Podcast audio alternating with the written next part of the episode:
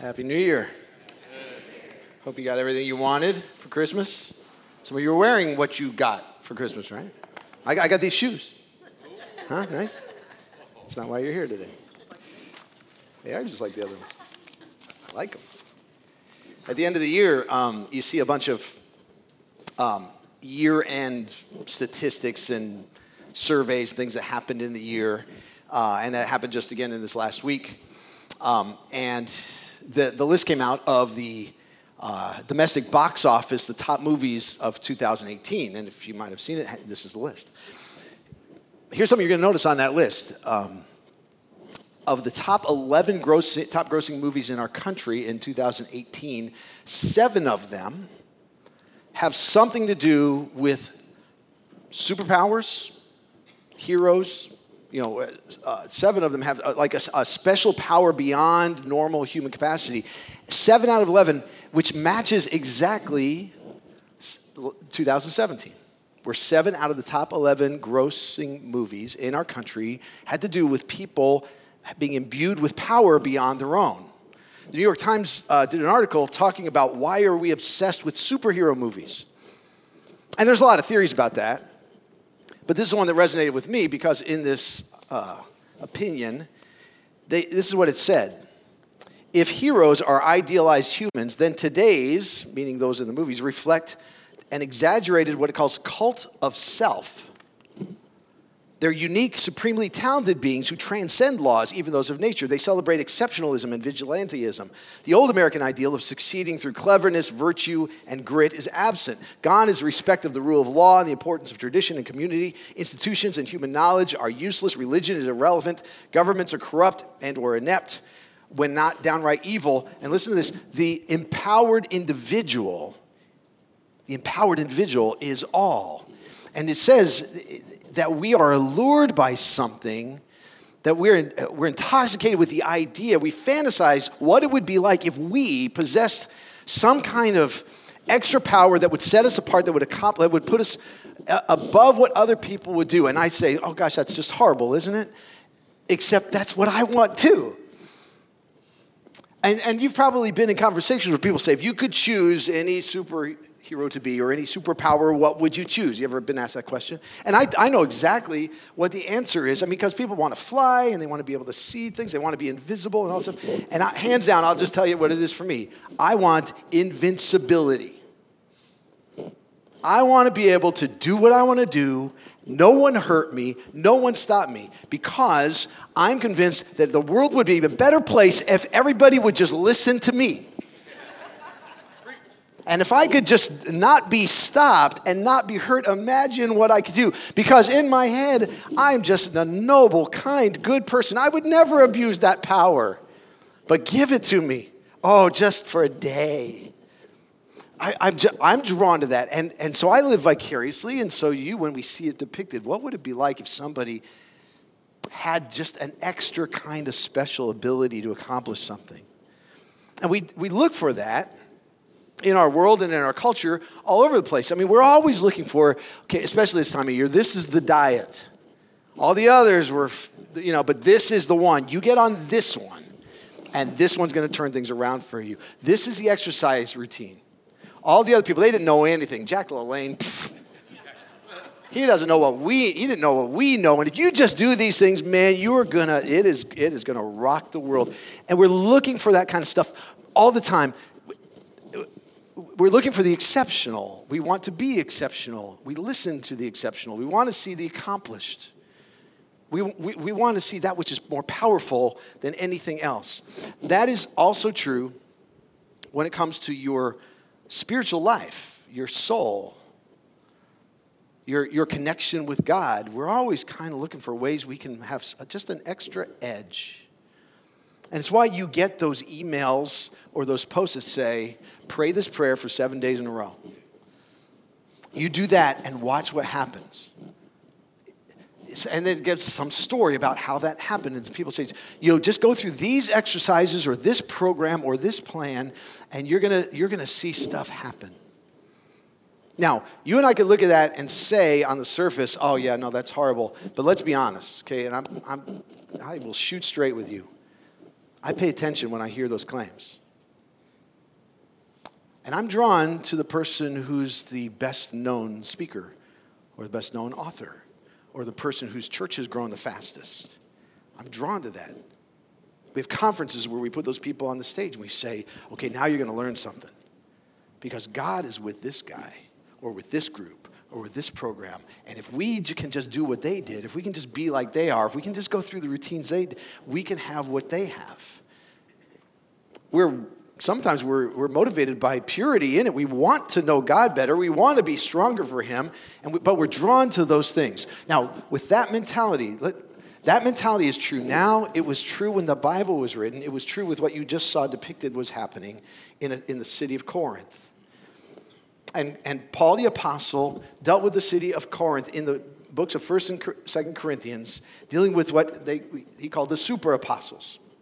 Those who, and these people discredited him and questioned him and challenged him.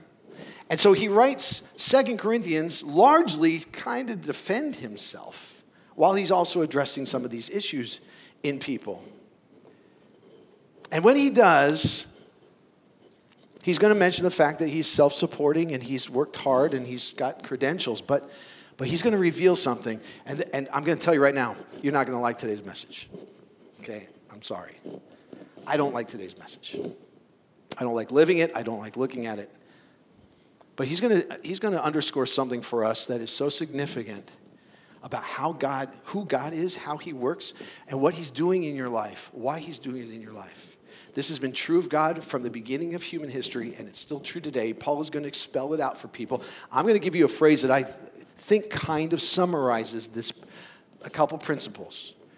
And here's how I would summarize it this is what he's going to say to us God uses the weakened, and God weakens those he uses.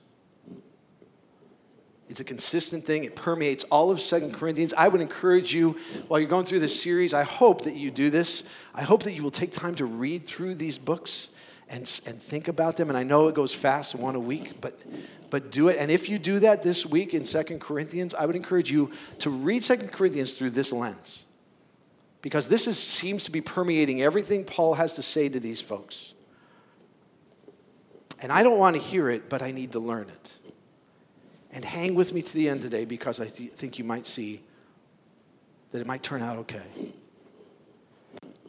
Now, he's going to, I'm going to leave that phrase up there, and I'm going to invite you to turn in your Bible, if you have one or access to one. I'm going to read you four passages. Forgive me, I'm just going to read them to you quickly. I'm going to, and then these four passages in Second Corinthians, I'm going to just draw and keep coming back to the sections of them to see ex- kind of how this is depicted from Paul. So the first one's in 2 Corinthians 1. Let me just start with verse 8. He says, We don't want you to be uninformed, brothers, about the hardships we suffered in the province of Asia. We were under great pressure far beyond our ability to endure, so that we despaired even of life. Indeed, in our hearts we felt the sentence of death, but this happened that we might not rely on ourselves, but on God who raises the dead. He has delivered us from such a deadly peril, and He will deliver us. On Him we have set our hope that He will continue to deliver us. I can. I'm not. I wish I could pack these more, but let that soak in, and then turn to chapter four, and look at verse five and following.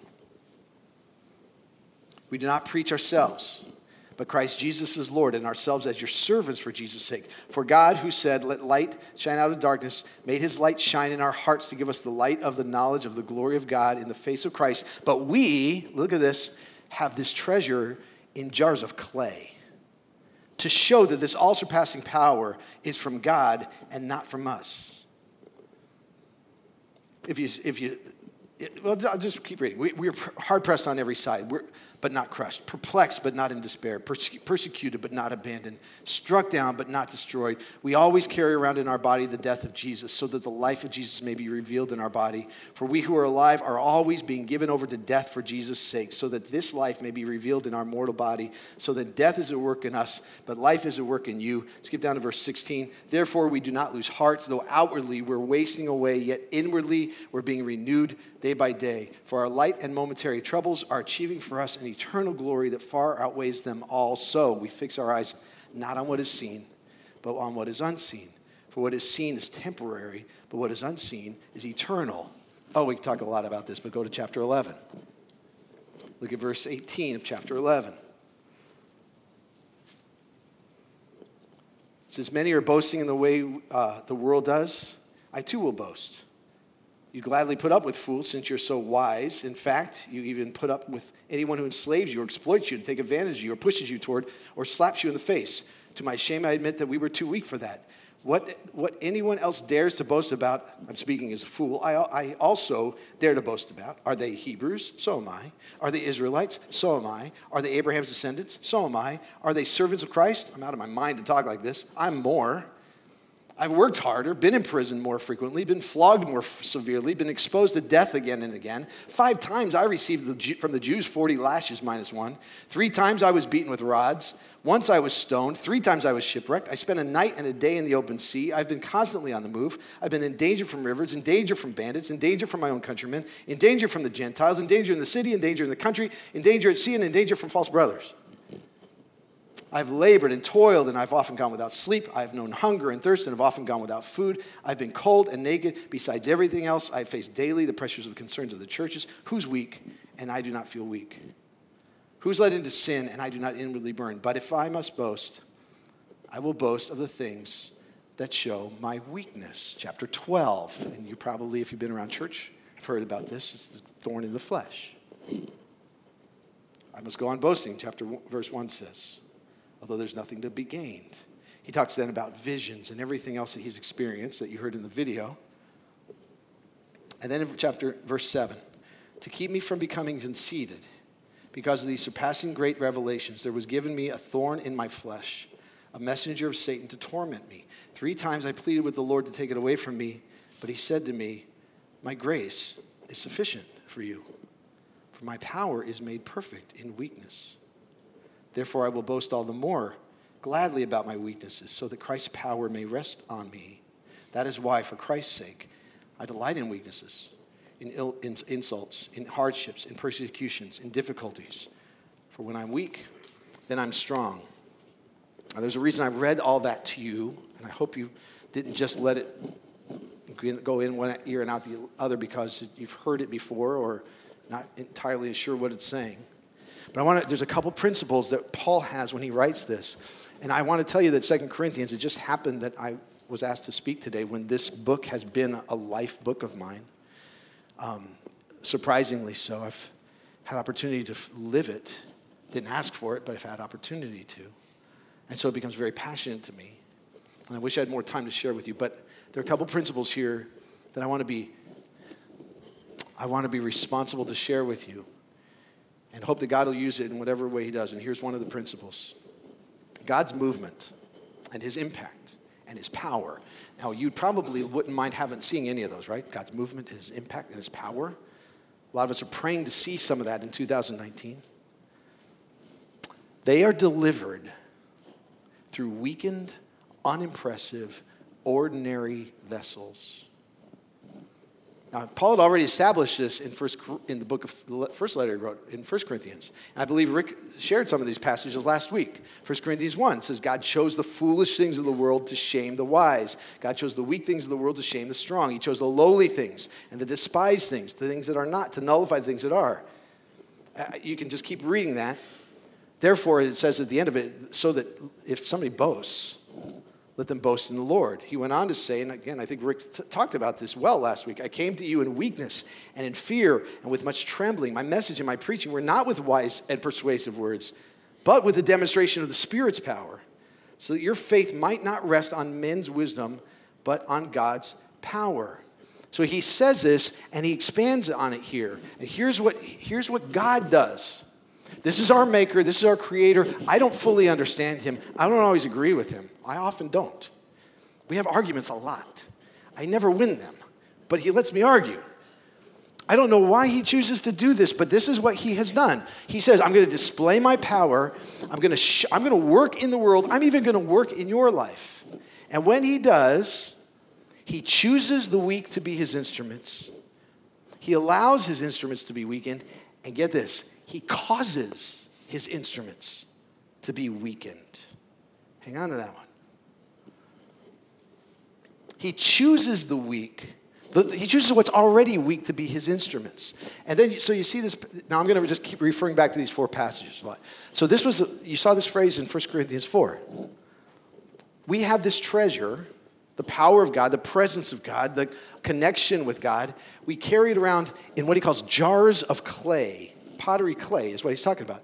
To show that this all surpassing power is from God and not from us. When he uses that phrase, jars of clay, he's referring to something that are clay pots, and you see them in excavations and things. Here's one commentator said about clay pots clay pots were the throwaway containers of the ancient world. I was going to say they were like Tupperware, except Tupperware is much better than that. Man, that Tupperware stuff, that'll last. This is like the doggy bags. This is like the take home styrofoamy stuff. It's just there to get something from one place to another, and then it gets pitched, then it gets recycled, then it gets sent. This is what the commentator says No one took note of, Clark, of clay jars any more than he would a fast food container. They were simply there for convenience. It was no great tragedy when such vessels were broken. They were cheap and easy to replace. God chooses those kinds of carriers to be the instrument of the most powerful displays on earth to be carriers of the most significant message he ever wants to deliver to mankind. I don't get that, but that's what he does. So he will choose vessels that are already jars of clay. We're carrying around jars of clay. He chooses the weak. Now, here's the other thing he doesn't just choose the weak to be his instruments, he allows those who are his instruments to be weakened. You saw this is in chapter 11. I just read you the whole thing, all the, all the stuff that Paul endured. If God was putting together a brochure and said, Come serve me, hey, come, hey, oh, I got a life for you. You want to you want to see some cool stuff happen? Sign up to be on my team.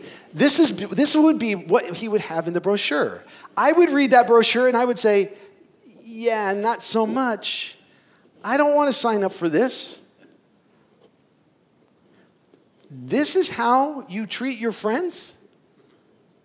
The people who sacrifice, the people who say they commit themselves, the people who walk forward at services and say, I'm all in, the people who stand and kneel and worship and say, Sing what we just sang a little bit ago, I'm yours, do what you want in my life. This is what they get to experience. And God says, Yeah, this is what I do.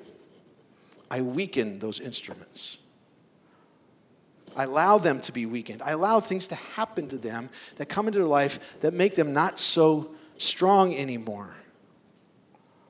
I could go much longer in this, but let me just say this too. When God calls people into ministry, you know one of the first things He typically does is He takes away the very giftings they thought qualified them for it. He allows those giftings to be laid. Now, sometimes it's permanent, sometimes it's temporary, but he'll he'll discredit those. He'll put those to the side. And I thought, I thought that's what you needed, God. I thought you wanted my skills. No, no, I'm going to allow them to be weakened. I'm going to allow to be in a weakened state. And then, and then he goes so far, as we could say this way, he causes. He doesn't just allow stuff to happen, he actually dictates that it happen. I mean, look, did you see this in 1 Corinthians 12? To keep me from becoming conceited because of these surpassingly great revelations, there was given me a thorn in my flesh, a messenger of Satan to torment me. God sent it. I don't even know the theology of all that. Oh, I've studied it.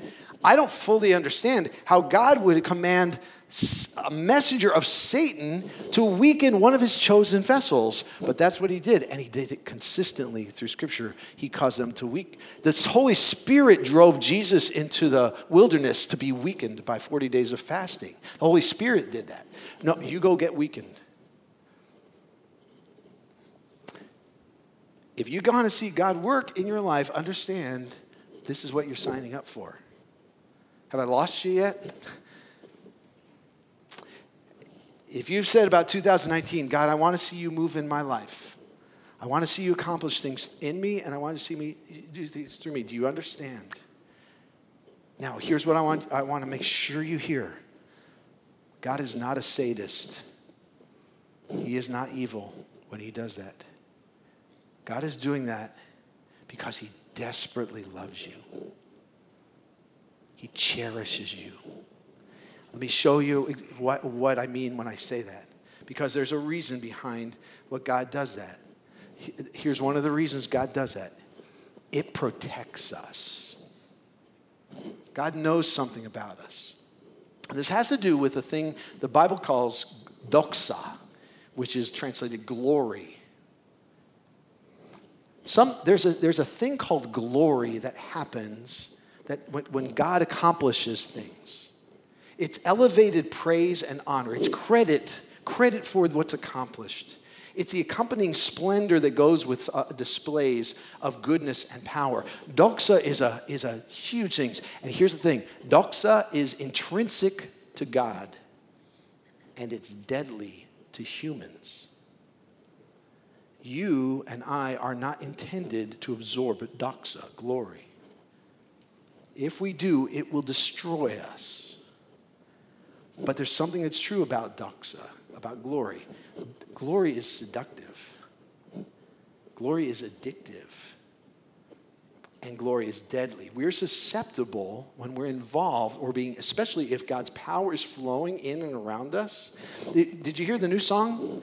We're standing in your glory. We're getting close to the glory of God, but God knows something about us. He knows that glory is intoxicating to us, it's appealing to us. We kind of like the feel of having some glory. But you know this as well as I do, especially in young people. When young people get glory young, it messes them up. Celebrity, power, notoriety, money and what it can buy. Anytime you see a young celebrity who is elevated, you need to pray for them because it is the rare exception that somebody is in the middle of that, surrounded by the potential of glory, and it doesn't really mess them up. They're in therapy for years, they're self destructive, they make choices that the rest of us. We, we can't help. We watch TMZ to watch it happen in front of us. We don't, but it's horrible.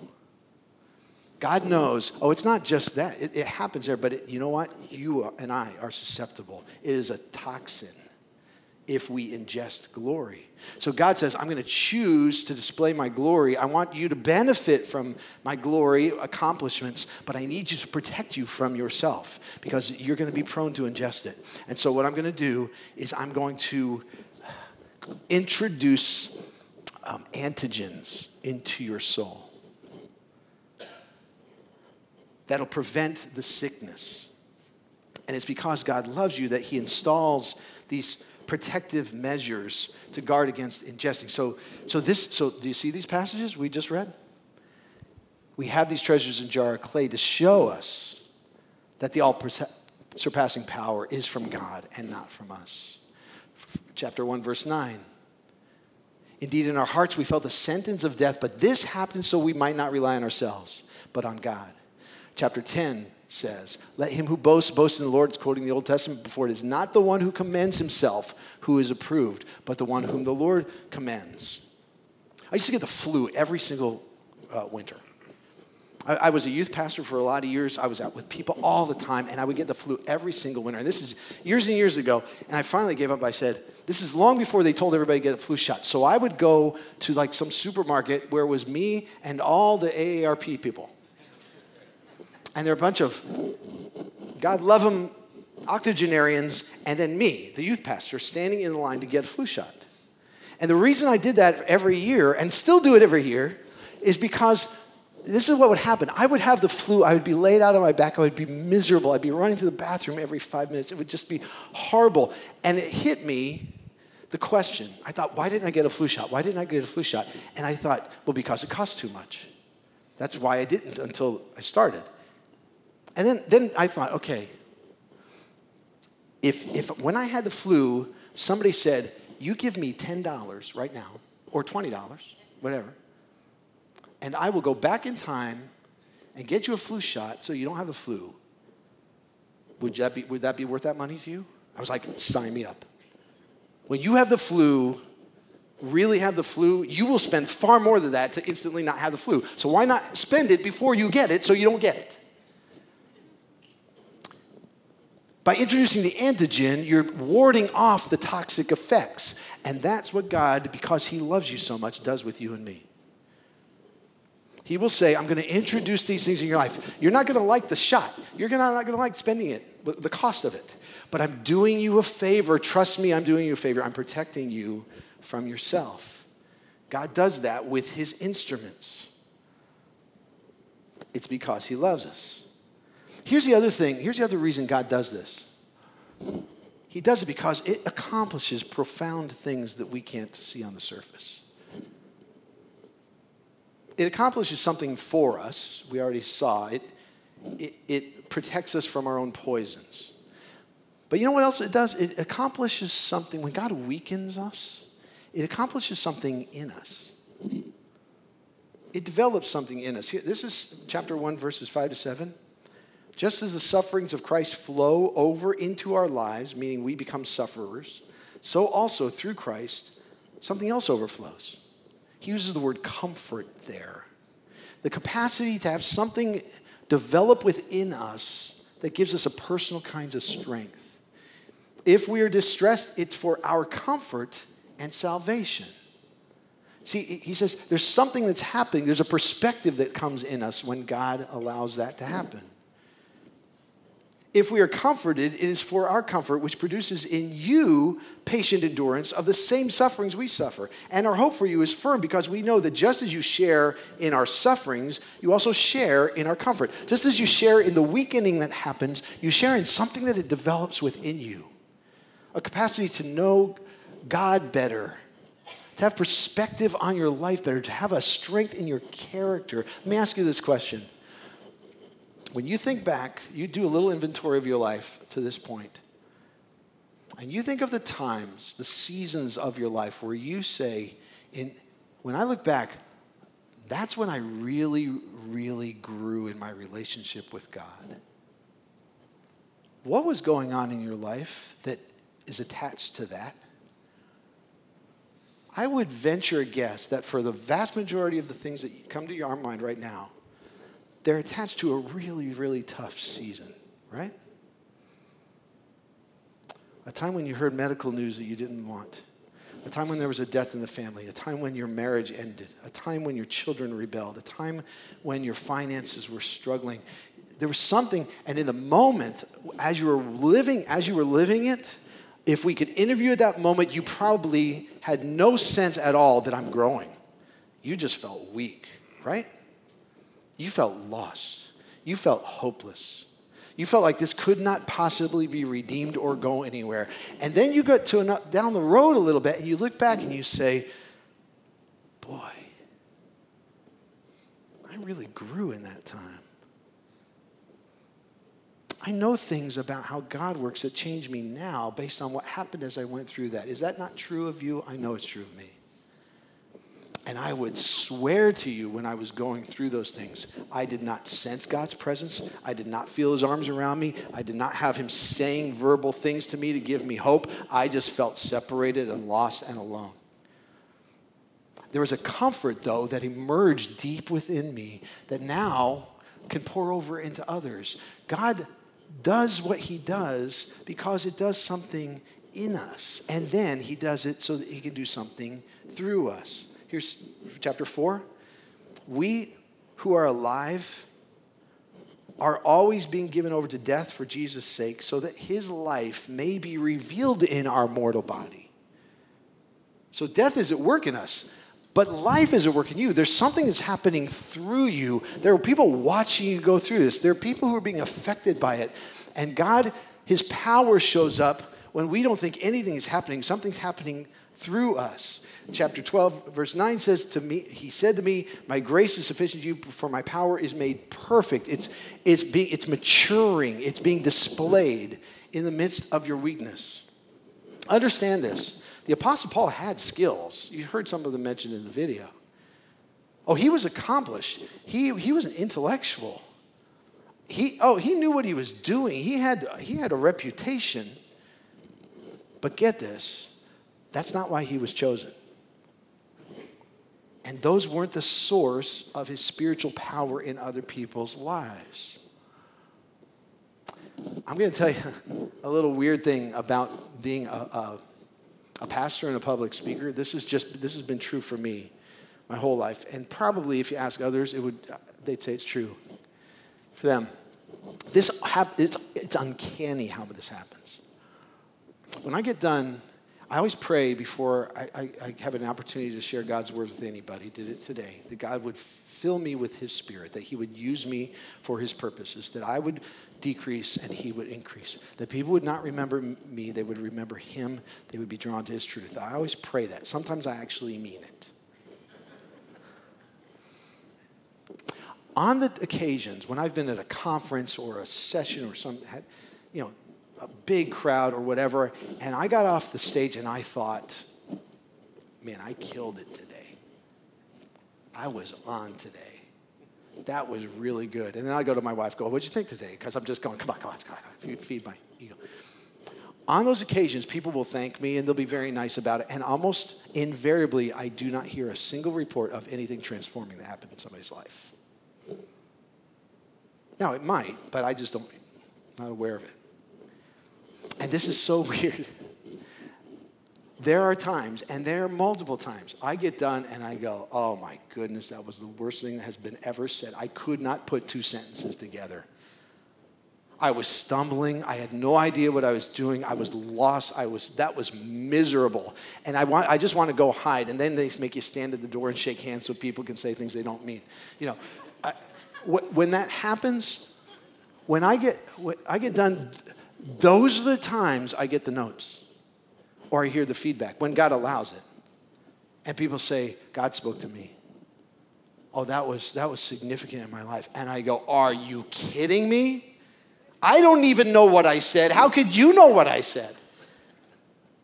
And that is not just once or twice it happens. That is a consistent thing that I'm grateful for and I never quite get used to. And if you ask me from the depths of my soul, I don't want to have happen.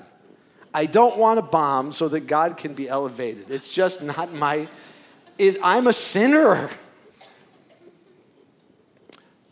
But that's what God does. That's what He said.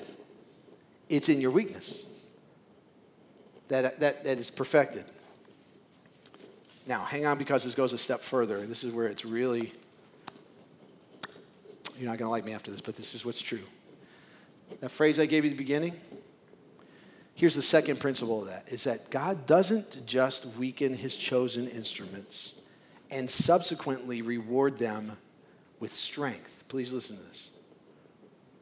He continues to introduce further weakening agents to keep them in a state of perpetual weakness. See, I can reluctantly accept this whole thing. Okay, God's protected me from my glory, from His glory. So I, I can, I can understand that he, he, he, wants to work with me, so He's going to weaken me. Um, but I expect the payoff. He's going to weaken me for a while so that I can become stronger. It's like working out. It's like I can weight resistance training. Okay, I can tear down the muscle fibers through exercise because I know when it's done, my body's going to repair it, and as a result, I will be stronger than when I started. I get that. That's the way I want. But when we do that, we misread 2 Corinthians 12, which is one of the most common phrases that comes out of here. That is why, for Christ's sake, I delight in weaknesses, in insults and hardships, in persecutions, in difficulties. Because he says this, and the grammar of this is very clear when I am weak, then I am strong. We misread that to say, after I've been weakened, I will be made strong. Do you see the difference? After sufficient weakening, God is going to give me this strength. No, he says, no, no, it is, Paul says, it is in during my state of weakness that there's something could be said strength eh, present with me.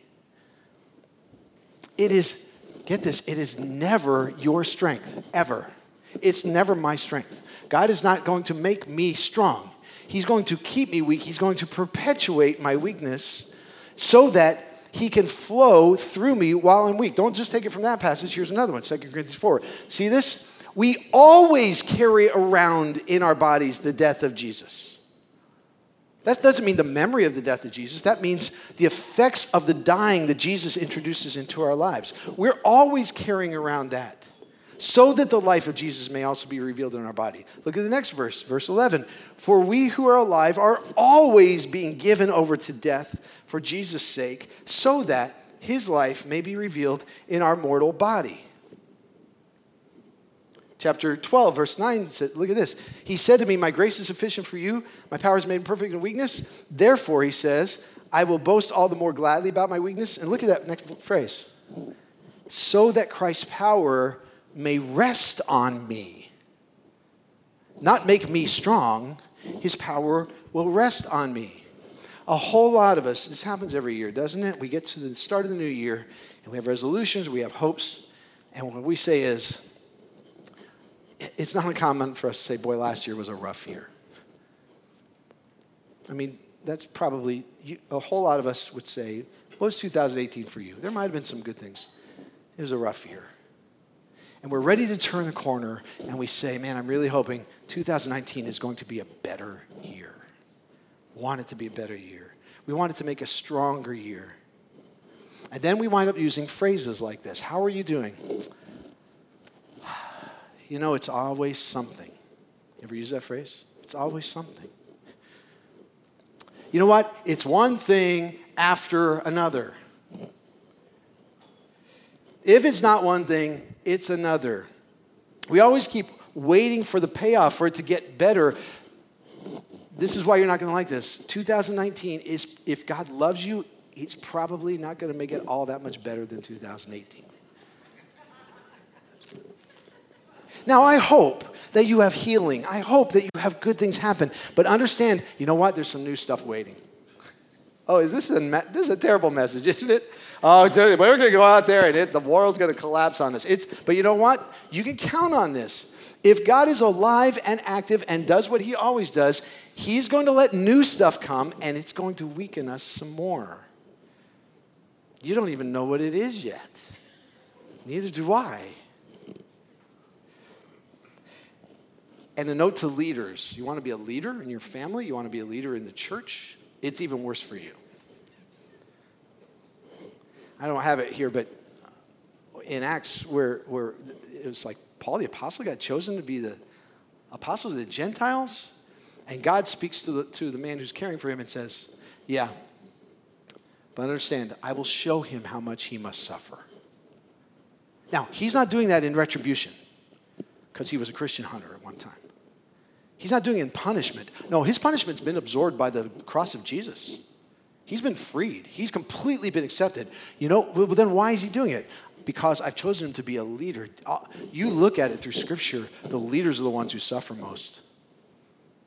And it's true in our world and in our culture. Leaders are the ones who suffer most. It's not because God is dastardly or he doesn't like you or he's trying to show you that he's better than you.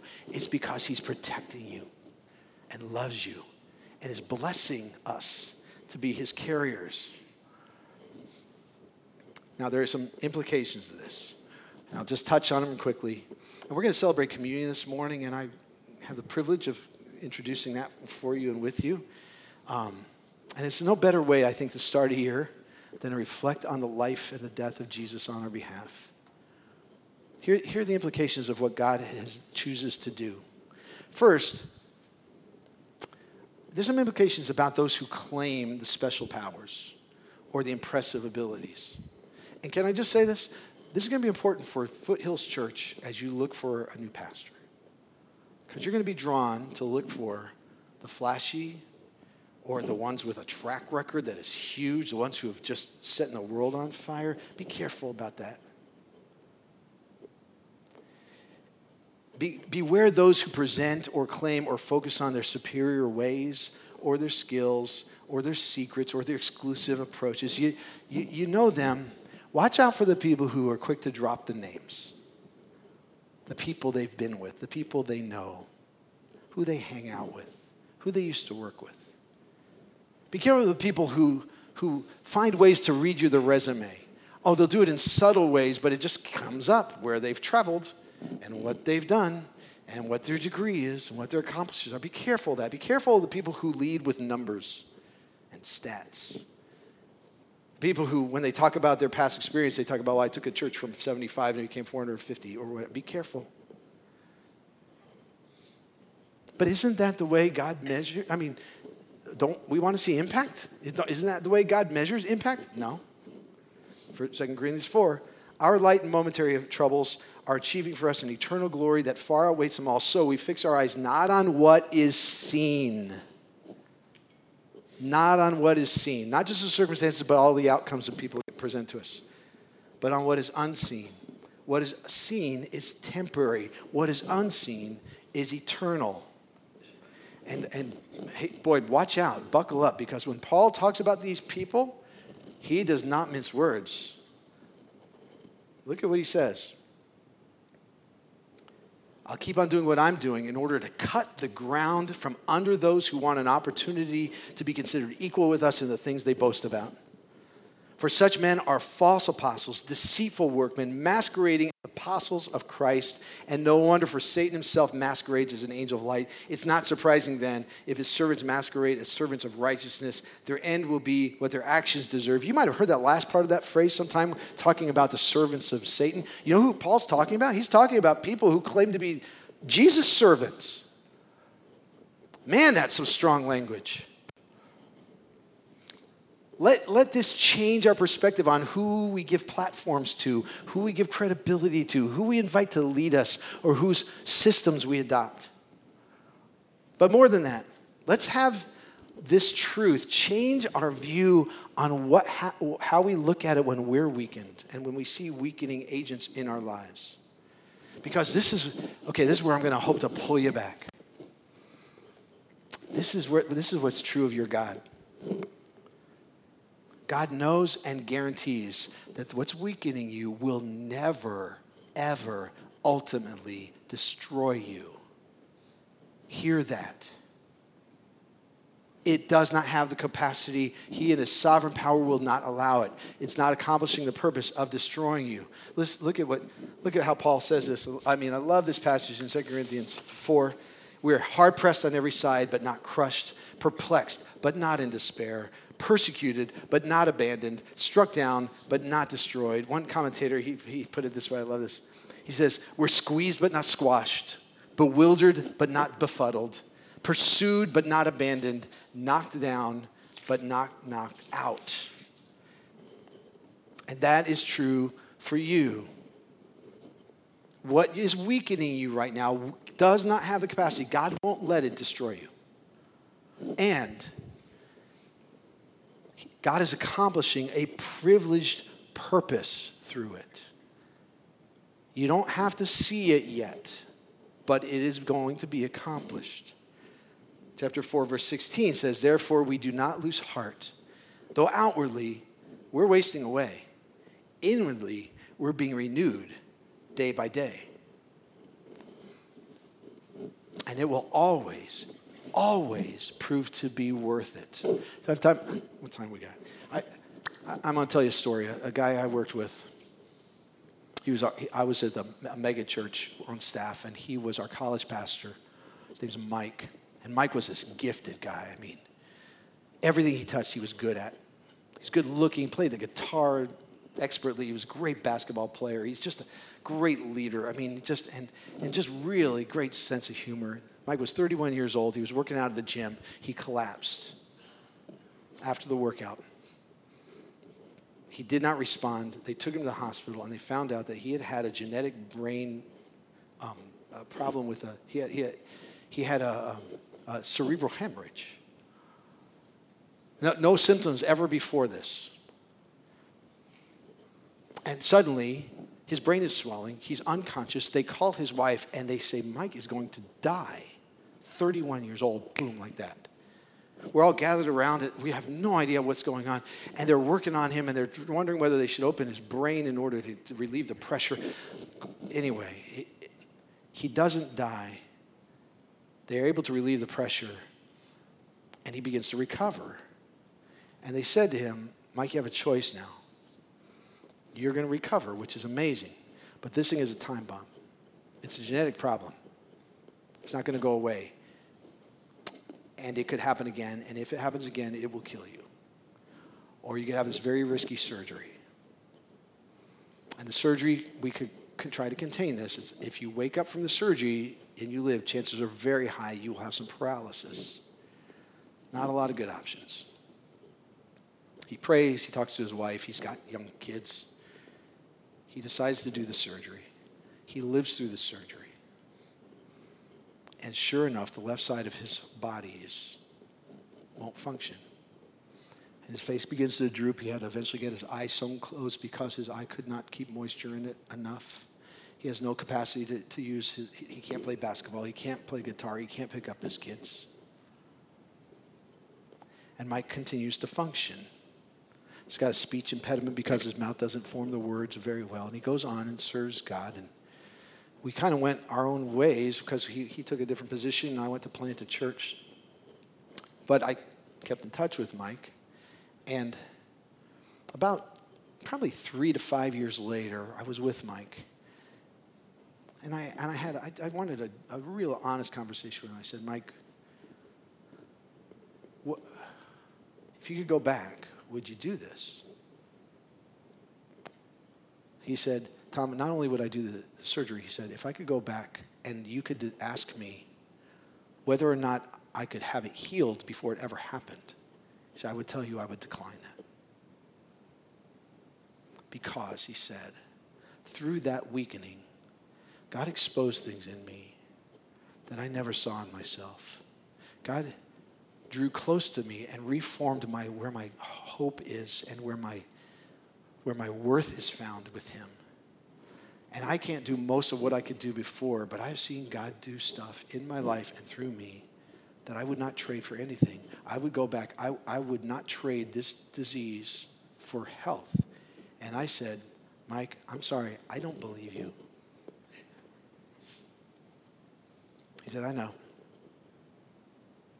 But he said to me, when God chooses whatever he chooses to weaken you, I have a feeling you're going to draw the same conclusions.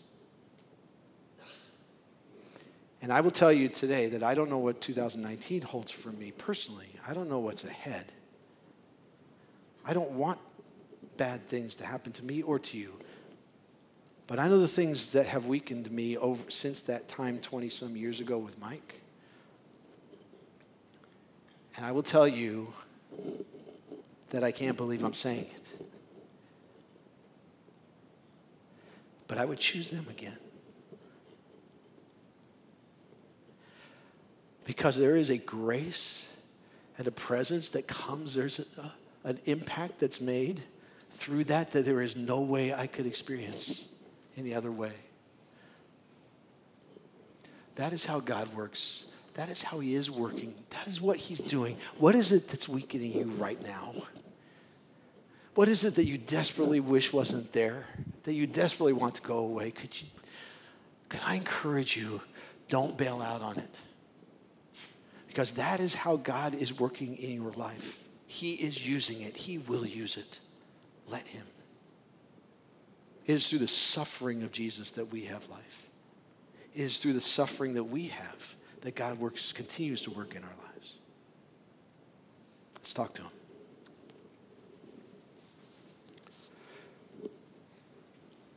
I don't begin to know, Father, what we brought in with us today.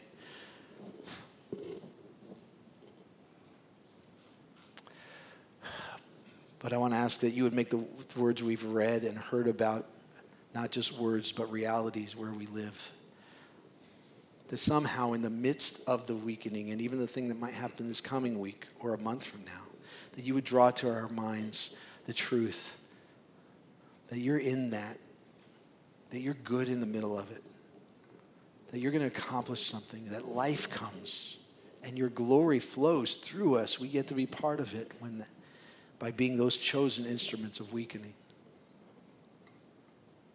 Make that true for us today about the things we are carrying and tomorrow the things we will. And now, Lord, as we pause and we enter 2019, not sure what's ahead, we want to look back. And together, would you enable us to just enter into a moment where we say, we reconnect with you in your presence. We say, we celebrate your life and your sacrifice make this time of, of that celebration a real time where we connect with you. We, we see you cleanse out the things that have cluttered our lives, and we say we start afresh with you until the time we see you face to face. Pray in the name of Jesus. Amen.